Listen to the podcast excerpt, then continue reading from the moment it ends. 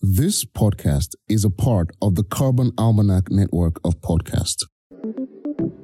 Hi, I'm Kristina. I'm from Prague. Hi, I'm Jenn and I'm from Canada. Hi, I'm Olabanji and I'm from Nigeria. Hello, I'm Leekei and I live in Paris. Hi, I'm Brian and I'm from New York. Welcome to Carbon Sessions, a podcast with carbon conversations for every day with everyone from everywhere in the world. In our conversations, we share ideas, perspectives, questions, and things we can actually do to make a difference. So don't be shy and join our carbon sessions because it's not too late. Hi, I'm Kristina. Hi, I'm Jenn. Hi, I'm Olabanji. And hi, I'm Leekei. Today, I would like to share a paper that I found, I came across on the discourses of climate delay. And it's a very serious paper that has been researched by the University of Cambridge. So this paper is quite interesting because it kind of analyzes the discourses and uh, by discourses, I would put in bracket excuses of climate delay what does it mean? Um, discourses of climate delay is those people, and when I mention people, it could be people, organizations, companies, associations, whatever you want, that recognize that there is a problem with climate change, but they don't want to do anything, and or they think that there's nothing we can do. And it's quite interesting to look at how the discourses are framed and, you know, I think it's uh, quite interesting to understand that and um, to recognize this pattern and um, understand what we can do to address this kind of discourses. Discourses are organized, and this is something that Christina called it a wheel. Is it wheel or a pie? Well, is a wheel or a pie? So they, uh, they are classified in in four categories. One of the categories is redirect responsibility. And what, what does it mean? Redirect uh, responsibility is those people who say, okay, well, there's a problem with climate change, but I'm doing enough or I didn't do it. I didn't do it. I didn't, it's not my problem. I didn't create that. And um, therefore, there's, I don't want to change the way I behave, the way I produce, the way I consume people who adhere to the idea of re- direct responsibility. Another way of redirecting responsibility could also be the free rider excuses. And um, the free rider excuses is, okay, well, I don't need to do anything. I don't need to do anything because other people will be doing it. Therefore, I will benefit from the impact of what other people would do. But I think that if we all have this kind of discourses, nobody will take action, we will not solve the climate problem. Yeah. It sounds a little bit like the what's in it for me. This is individualism. Yeah. What's in it for me? The question is that have you ever had a discussion with people, organization or companies that have this kind of discourse and say, yeah, well, it's, remember, those are the, the people who recognize there's a problem, but not doing anything. So how does it make you feel? And what do you answer? How do you respond? I have been thinking about where people are coming from. So when they have the individualism, whataboutism, and the free rider excuse, where where did it start? It So when somebody goes there, I try to talk about something else and redirect it to what they're already doing in a group of uh, people or in the organization and how really they're involved anyway even though they don't think they are um, I was just going to say on on this topic, I'm looking at the the wheel or the pie or the chart. Um, I've I've heard people say about airplanes. Well, the airplanes are going there anyway. And I don't know if that fits in this category, but it seems like it's a good excuse for why it's okay to hop on flights to go places all the time. Is that, you know, such and such is far worse than me hopping on a plane or such and such is far worse than me driving my car etc I think it fits in this category. But what do you respond? How do you respond to this kind of remark? It depends probably on who it is because sometimes it feels like there's no point.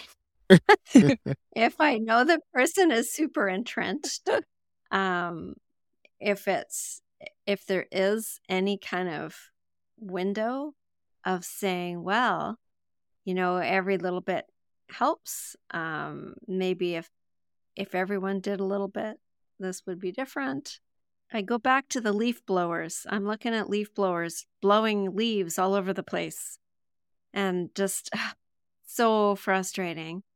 Um, and I tell everybody I know how bad those things are. but I think I have to do something more than that because that's not very effective. So, Yeah, I think maybe you know you telling people um your impact will be one on one, but maybe if you you managed to uh, convince your municipality to ban leaf blowers, that will be a much more effective uh, impact, much bigger impact. Yeah, I think so. Yeah, that's true. because sometimes people don't want to change. That's the problem. It's convenient, right? Yeah. Yes, it's lying from one place to another. It's so convenient. It feels like that everybody's overwhelmed with other things, so they don't want to add another thing on top of their Hmm. Yeah. other commitments. I mean, I, I think we've had this, we've talked about this before on the podcast that people actually hardly change. Most people resist change. And for the most part, combating the climatic um, situation right now would actually require a bit of change. So, alluding to or just making a comment on what you said about airplanes, someone might say, just like you said, well, the planes fly. Either way, either I fly or do not fly, most likely would not reduce the amount of carbon emissions in the atmosphere. Perhaps a great reply to the person would be if you do not fly and you tell people why you don't fly, perhaps we'll have enough people that will not fly that frequently. And that's what I told my sister some days back. It's like, well, yeah, maybe it wouldn't count like be very, very hugely significantly impactful that you don't do it or you don't get an award for not doing it. Nobody sees or recognizes you in any special kind of way. But you will be making a significant change if you even take it a step further and tell people what you did not do and the reasons why you didn't do them. And maybe that gets one more person on board. And if that person gets one more person on board, sooner or later, we would be better off. I saw an interview where the interviewee was asking a former American president, so I wouldn't say his name, well, was a former American president, the interviewer though, not the interviewee. Uh, the former president was the interviewee, and he was asking about how he would feel today about the climate crisis.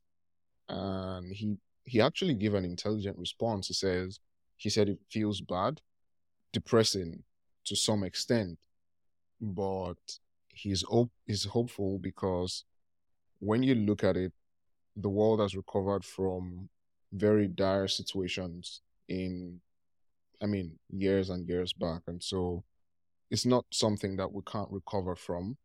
And if we tell each other, which is the great thing about what he said, he said, if we tell each other if the temperature were to go just one degree centigrade less, that could be a thousand, a hundred thousand, a million lives saved just from the maybe five, two, three, five, ten percent decrease in the temperature, that it could have significant impact on the lives of people. So what we're doing is is not for nothing.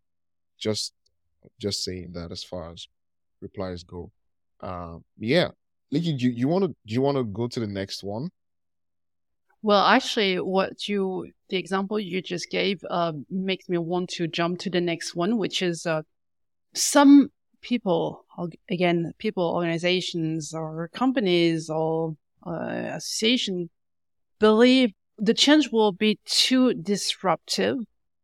And so there will be downsides of change because, of course, for every kind of change, uh, there are upsides and downsides. Those are kind of people believe that the, the downside will be too, too, too much. And society as a whole would not be able to integrate all the downside. And so those may want to find the perfect policy, the perfect solution that will be inclusive for hmm. everybody and um, that, that nobody will be left out if we implement this new solution because that's true because um, climate change is a big problem, might require some real drastic transformation of society. If you look at the history and uh, for oh, any revolution, it's always been difficult for society. Yeah. So this kind of thinking is that we don't do that because it will be too disruptive and um, some people will be left out. I don't know if you have ever encountered this kind of discourses. Well, all change hurts, right? All change hurts. But any great leap forward for humanity has involved loss and grief and struggle and learning. And you just think about you know, the internet, how many people were suspicious. Think about the radio, how many people were suspicious, right? And oh, I'm never going to do that. And the people that hold out uh, until they have to be dragged into it out of complete necessity. It's really, really difficult to book a hotel room, to do anything without the internet.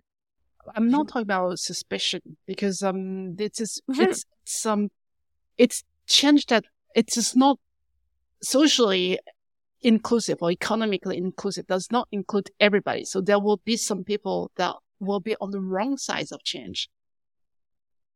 Right, but what I'm what I mean by that is that it it the disruption is so big to try and do what we want to do. It feels so big to some people that it's too much to even try because you will get that camp of people who are not wanting to come along, right? Anytime there's a change, there's the people out front, hey, let's do it. Yeah. There's the people in the middle that go along, and there's the people you have to drag into it. And it's just, it can be massive. And so sometimes it's too much work to do that disruption. It's a bit of a laissez faire attitude, right? Yeah. Yeah. I think the other thing is excuses, right?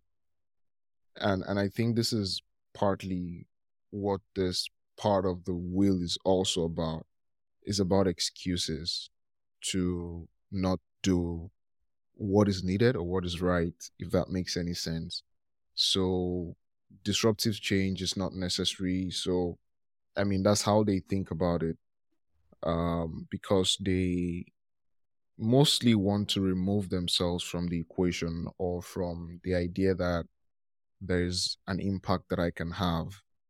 And so part of it is the technological optimism. It's like let's focus on what technology brings and let's continue to adapt to that or lean on the breakthroughs of technology. Or the second part, which is which actually sticks out to me a lot. It's like all talk and very, very tiny action or no action at all. So we explain things away with some big grammar, like like I know someone does. uh reminds We're not finger pointing, okay. Yeah, man. No, but it was no, not not doing that because it's so easy to do that. yeah. Man, I, I I know someone that he just explains things. He's so great at explaining things uh speaks big like big English, if, if that's any word. but never does anything. Never does anything. Like if if it tells you it's morning, you need to open the curtain and check if it's morning outside. So so, so you're sure that you're not being deceived. But he he'll beautifully tell you it's morning, the cock has just crowed, the sun's just shining, and you're like, oh, let me check. And then you see it's night. It's not actually and so it's all talk and and little action. But I think one of the things that they do not realize, or one of the things that sponsors this kind of reaction to climate discourses, or which maybe sponsors the delay on their end, is the idea that the change has to be very big and the change is something that they can't make. So they try to mentally stand up to it whilst practically not actually do it. So they I mean they see the change as something very big. So but what what might be helpful on their end is to let them know that well it's it can start as simple as insulating your house properly or telling your friends to do certain things or offering to shop for the next your next door neighbor or not using leaf blowers or lawn mowers or using electric ones or starting a food forest instead of a garden. Like it's not that hard. There's a thousand and one things you can start to do that'll make people start to question you. You do things differently. Why are you doing them like this? Well, because I care about the climate or because this is happening and I think there's something we can do to combat it. And maybe these are the advantages of it. And people will learn from each other as, as humanity. When someone does something, um, we sort of want to Im- imitate that, especially if it's something that is worthy of emulation. Um, so yeah, that's that's the that's the other thing. I think one key thing there is to consider the change to be like some really huge thing that can only be captured in grammar rather than um, action. So I- will tell them when I come across them to start small, start from where they are, consider yeah. something tiny that they can change, and maybe work their way up from there. I agree because people don't think they can have much effect, but if everyone did something, yeah, it's huge. Yeah, that reminded me uh, an example. Uh, people, one family in Calgary in typical neighborhood that had just the typical short grass in front of the houses, they started permaculture garden, the food forest you were talking a bunch about, and uh, they had some push against them, but in I would say in about two seasons, people started realizing how wonderful it is, and uh, and they kind of transferred the whole neighborhood that started looking at the permaculture and food forest ideas and that it can look beautiful in the city.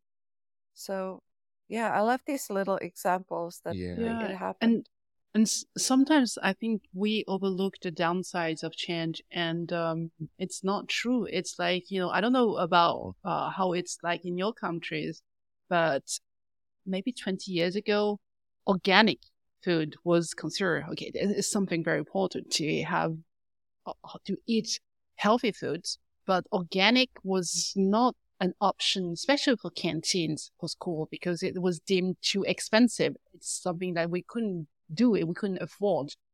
But now, I think more and more canteens have converted into organic produce and um, I think this kind of practices start to spread in other areas as well. Like, you know, even non-organic food growers start to use those small organic practices in their food production. So I would say to complete what, um, what we have shared here is that we might overlook the importance of change. The other thing is that doesn't have to be that big. The, the third thing I would say is that just start doing something might give ideas to other people because you can be an inspiration, whether you are a person or a company or a or a country. Yeah. Yes. Yeah, it yes. can be contagious. contagious.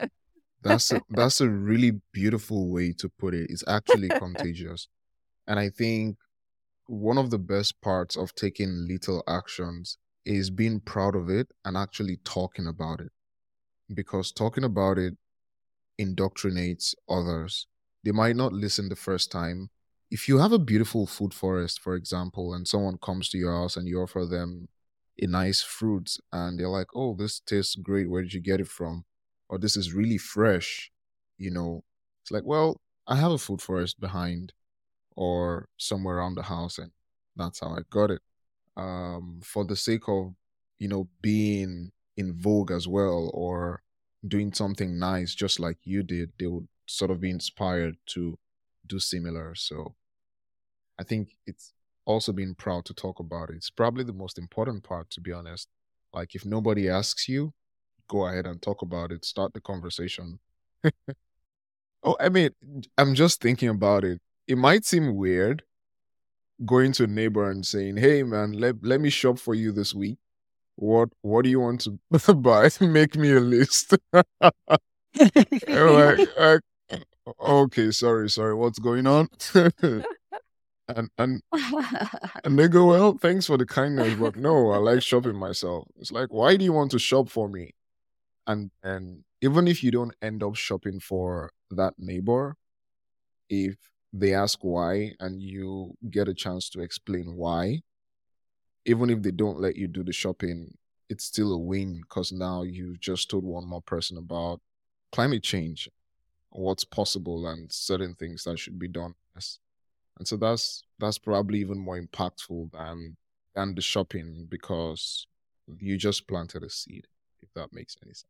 It'd be pretty weird anyway for a neighbor to walk up to me and say, Let me shop for you. I'd, be like, I'd be like, hold up, hold up. yeah. But there are there are many examples um, like that for sure. Yeah. I um I heard a story the other day. Um, three of our kids work in the film industry. Two of them were telling they worked on the same set, and they were telling me this story. They have food provided for them um, all the time. Um, they've got um, snacks, and then they've got actual meals that they can have at any time, any day, whatever they want. There's a lot of waste. And I guess the food company decided to try meatless Mondays which is a thing. And they tried to serve food without meat. Well, there was this entire uprising. um, and and my my son and daughter-in-law were quite dismayed. And and she got very passionate about it. And she said, it's one day. It's one day you can eat vegetables. Anyway, she went off. She was just so mad that the whole thing was so upsetting to people because it was one day out of the whole entire week when they got as much as they wanted. Yeah. But the the organization that made the food was trying to do something small. Yeah. To make a difference. Yeah. And sometimes it takes a long time and a lot of education before you can get people on mm. board, right? Yeah. Totally agree. I'm glad they tried and maybe they'll try it again, but that's an example of where it it didn't go over that well. I think maybe had they done some education first, yeah. it might have worked better. Yeah. Yeah. I think yeah. the the the what's good about what they did is next time that happens to any of them, the people that were present there, it will seem less weird. It's like, oh well, we've been through this before. Just serve the vegetables, we'll eat it. yeah. I think you all address kind of addressed um, another um, category is that disruptive change is not necessary. And those kind of thinking pushes for non-transformative solutions. Like, you know, a small thing, and we talk about grand ideas, but we don't do big, big thing because it's, um, because it's too big. And also another reason why some people, organizations hide behind this kind of uh, discourses is that they are technologically optimists so they are waiting for the perfect solution to that will solve everything. And so I think this is quite interesting as well, this kind of yeah. thinking. Yeah. Have you ever had this kind of um conversation, this kind of discourses with someone? Typically, you know, it's like, you know, we don't and again we're going back to we're going back to flying. Uh, we don't need to to consider how we go from one place to another. We can keep taking the plane because one day the, we will find a solution to fly that will not increase the carbon emission, or they will will find a solution that will absorb enough carbon. So that's fine. Well, this solution will come, or we can. Yeah, typically also you have um, the um, technological optimists who strongly believe that we'll find a solution to solve a problem. Therefore, we don't need to consume less because um, we have solutions like you know nuclear fusion is coming. We have also uh, geo Yeah. geothermal energy. Yeah, so we'll, we'll be, find a way to use that and have um, unlimited resources of energy. Yeah. Well, and this past week, um, Texas has realized, I mean, they got above 110 degrees Fahrenheit. Wow. which is like 40 what- something in, in in Celsius. I think. Yeah. I think it's more, but yeah, it's it's something big. It's something big. I can't do the conversion, but they were saying you couldn't, you know, you could barely go outside. It was if you didn't have air conditioning, you'd be seriously in trouble. And they were talking about, um, they were interviewing somebody on our our national program about energy consumption and how they're going to have to increase that and and and not uh, strain the grid because it this is just sort of this is June. This wasn't even in July or August. Um, and they were talking about how there's not a lot of infrastructure in many places for this kind of temperature. Um, Wow. you know, it was a heat dome similar to what we had a couple of years ago that that we had a lots of people succumb to, and um, and so I think in some ways we can push it off and push it off and push it off, but there's evidence around everywhere you look Yeah. that you can only push it off for so long before it's going to personally have an impact. Hmm. A- And that makes total sense because one of the reasons that the technological optimists, so to say, are that way is because they do not think that the catastrophe is at a level or relatively imminent. So they might think that it's still far off and would walk away on whatever solution comes that doesn't require us to stop eating meat before then. But yeah, I, I think that's one of the thing that sponsors that because when you when you consider that this is bad and it's bad now, it's more motivating to do something about it than when you're told it's like it's way way into the future. I mean, when we were in school, would would study we we know what it feels like to study for an exam two days to it rather than preparing rather than preparing adequately before time. Oh yeah. I I like the analogy. It's it's really nice. yeah, I mean I know what it's like because That's- I've been in a position where I started preparing for the exam two days to it. Um I was literally reading like I was I was reading till I entered the hall and then I dropped the book to go write the exam. It was that bad. Uh Cramming. cramming. yeah, and then when you when you study it this way, you don't remember, and the whole point is not to pass the exam. Is the point is to learn the stuff and then Yeah. remember for the rest of your life. But Yeah. so, but I'm sidetracking. yeah. So are you was- saying that we're we're cramming for the climate change? Is that what you're saying?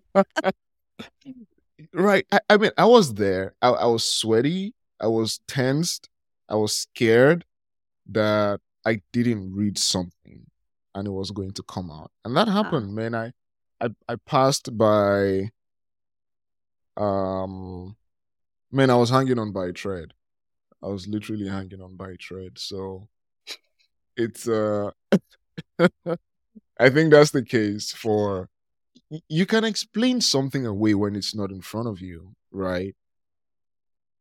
And and this is also particular for this is also likely to be coming from people that may not have experienced any catastrophe or the impact of climate change firsthand. Because if you have, you likely will be telling a different story. yeah, it's you know it's happening over there, Yeah, but we're okay. exactly. Uh, I think Kristina is burning to say Kristina. something. You guys, uh, that reminded me the technological optimism. I think it was one of the prompts that made us start connecting the carbon dots, connecting the dots on the carbon almanac, because we want to have simple problems, simple solution, and it never works like that. There's so many other connections. So, for example, the solution technical solution for sequestering carbon is creating other problems or in other industries they try to solve one thing but they create more problems in the other not seeing the whole picture and it seems like technic- technical solutions are taking care of just one little narrow thing Mhm. I would like to add something to that, um, to the technological optimist, uh, because technology adaptation requires some time because you need to research the technology and then deploy it. And by deploying it is that you need to find the application in the industry, make it mainstream, widespread, and also build the infrastructure for it and that that's will not happen overnight. So that that is, I think, one of the big problem for um for the perfect solution. Yeah. So one drip at a time. Yeah. and, and study, study before you write an exam. Oh my god, that rhymed. That rhymed. You're a poet. That you didn't rhymed. know it. One drip at a time. study before you write your You should exams. Absolutely. Write us Man, a I rap. should be rapping.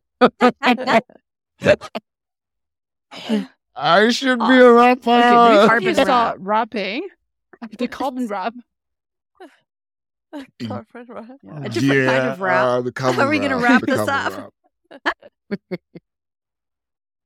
Okay, one last one last category before we There wrap we this up. go. This is the, the thinking that push that pushes people to surrender because there's kind of thinking that believes that it's not possible to mitigate climate change because it's too late. So why bother try to do something because it's not possible. We're all gonna die. That that is your That's, that's so dark. Well, it's it's doom. It's doom and gloom. But it has been discourses of a lot of people actually. Some people that in private they will never say it out loud, but in private Yeah. conversations, and I would not name anyone, but I had this kind of conversation with people. I Mm. was like, okay, well, whatever. You know, we'll die anyway because it's too late. So what do you answer that to that kind of um, thinking? Yeah. Hope is one of the um, intrinsic qualities of humanity, of anything that's living, actually, and um, and I think it's very strong. And so, if Yeah. there are, um, having worked intensely with people going through trauma, etc., hope is incredibly hard to extinguish. And so, if there's any way to help people like that have even a little bit of hope, um, it might spur on some action. I think. That would be beautiful if people are, for me, that's what works when I'm in that state of So you are doomism. sometimes, yeah. Uh, I uh, I go outside, yeah, Yeah. and I go outside and just do nothing and just look at Yeah. some some natural flower tree, even little flower growing through the concrete, and in few minutes, just staring at that, there it's there's so much strength to the life and and the nature that kind of hope creeps in. also taking action. This um It's, this it's brings me revitalizing. um to the um, conversation that we had a long time ago about eco anxiety. Remember? I think Mhm. it was you, Jenn, and someone else, but um, eco anxiety is a thing, and one of the solution because typically Mm, the the kind of thinking that makes you surrender and believe that there's nothing you can do to mitigate climate change it's very much linked to eco anxiety and so one of the solution is to take action is to go outside Yeah. and the other thing is to take action is that when you don't do some anything you're just passive and you just you know it just let things you don't you lose direction and that increases that feeds the anxiety yeah. I, I think this is this is a very beautiful way to um wrap up this um because well that's or I see. a Okay, I said uh, wrap. to be honest, I see a snail. It's not a snail at all, but I see a snail. I don't know why. Oh, yeah.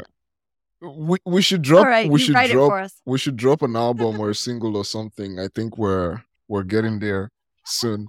Um, but yeah, happy to happy to.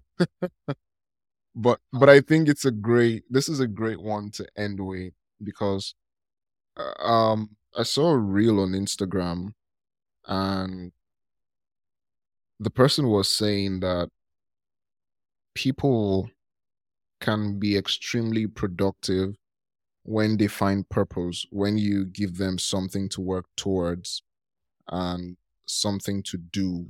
It's like if you pick a miserable person and give the person a goal to achieve something the person finds true and um interesting to do, you would be amazed that they would crawl over glass just to get it done. So I think it might apply a little bit here. Um, when when the feeling of hopelessness or doomism sets in, it's probably okay, just like you said, Leekei, to take an action and not just take action, but consider, think, and see that well, maybe it's not that bad and look around and ask questions like what can i do and what can i do now? And like Seth would usually say who's coming along with me? Can i bring someone along? Can i be committed to something that sort of makes a change? And when we're committed to things it can grow it can grow because whatever we pay attention to actually grows. So it starts like that i was i was in the carbon almanac one day not knowing very much about climate change. And I've moved from that to delivering keynote sessions and workshops or, well, sessions, let, let's just put it, about climate change and podcasting about it about every week and taking my plate to the eatery each time I go to buy food because I don't want plastics. They've laughed at me so much. When they see me now, they're like, oh, that's the guy that always comes with his plate It's a one time dangerous I weapon. took my plate to the restaurant and the security wouldn't let me in with it. It's like, what what are you carrying, sir? I'm like, well, that's my plate and I'm about to buy food. So- and and the manager was looking from across the, the counter and then she walked to the door and was like, stop harassing my customer. And then she picked me from the door and and the guy never stopped me ever again and each Yeah. time they ask me what is why is it so like it's it's cheap to buy the plastic what why are you bringing your plates and costing yourself extra money it's an opportunity to tell them and i always do that what i start with is that do you know that plastic takes. About 1 million years to decay or to decompose. And there's a shock on their face. Like "Oh, what? Really? I'm like well yeah that spoon you're holding if it finds itself in the ground will be there until your great great great great great grandchild is born and maybe even be there longer. It's like and it's hurting. It's hurting the ecosystem. It's hurting the ground. It's hurting the environment and you know they just sort of act like oh, oh well what do you want to buy like well that's what i want to buy but eventually they are sort of learning as well, which is the most fun part of it. Start like start like teaching them and getting them to see that um there's a lady that asked me one time and then I think the other person was right beside her. And then rather than me saying it, she was the one saying explaining to her colleague because she has she had heard it from me more and like over and over again. And she was just she literally said it in my words.